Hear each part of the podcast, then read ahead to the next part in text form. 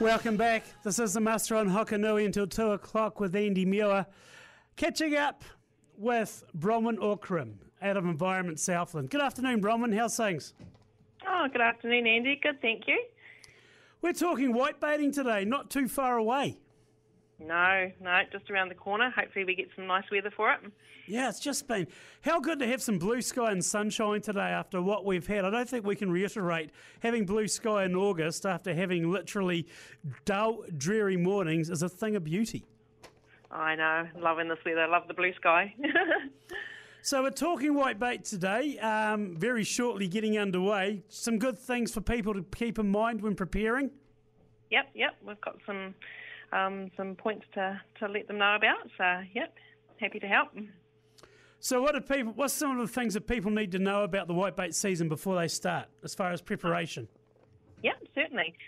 So, ahead of our compliance team being out and about for whitebait stand inspections, um, they've just got to make sure that your stand is well maintained and your name and ID are clearly visible because that helps.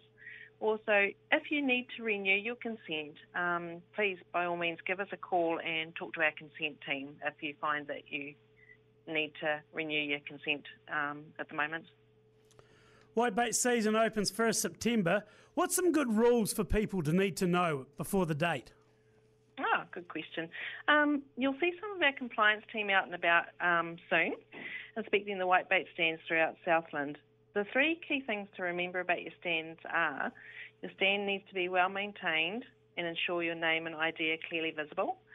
If you plan to modify, remove, or replace your stand, discuss it with Environment Southland first, as you may need a new consent.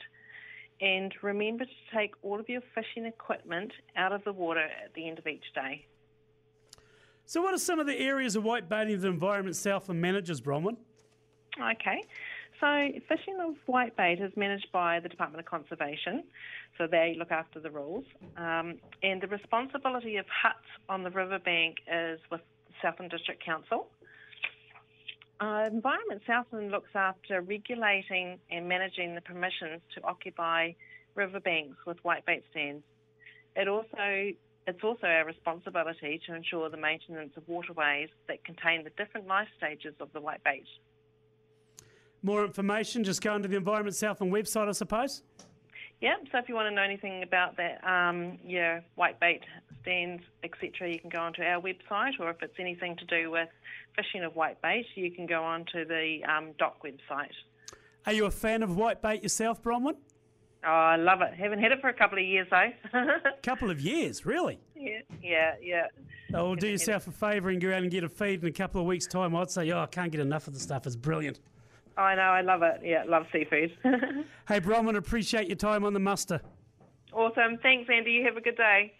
Bronwyn Auckram out of Environment south Southland. Whitebaiting season just around the corner. Up next, before we finish up, Jill Naylor out of Rural Women New Zealand. This is the muster, Tuesday afternoon.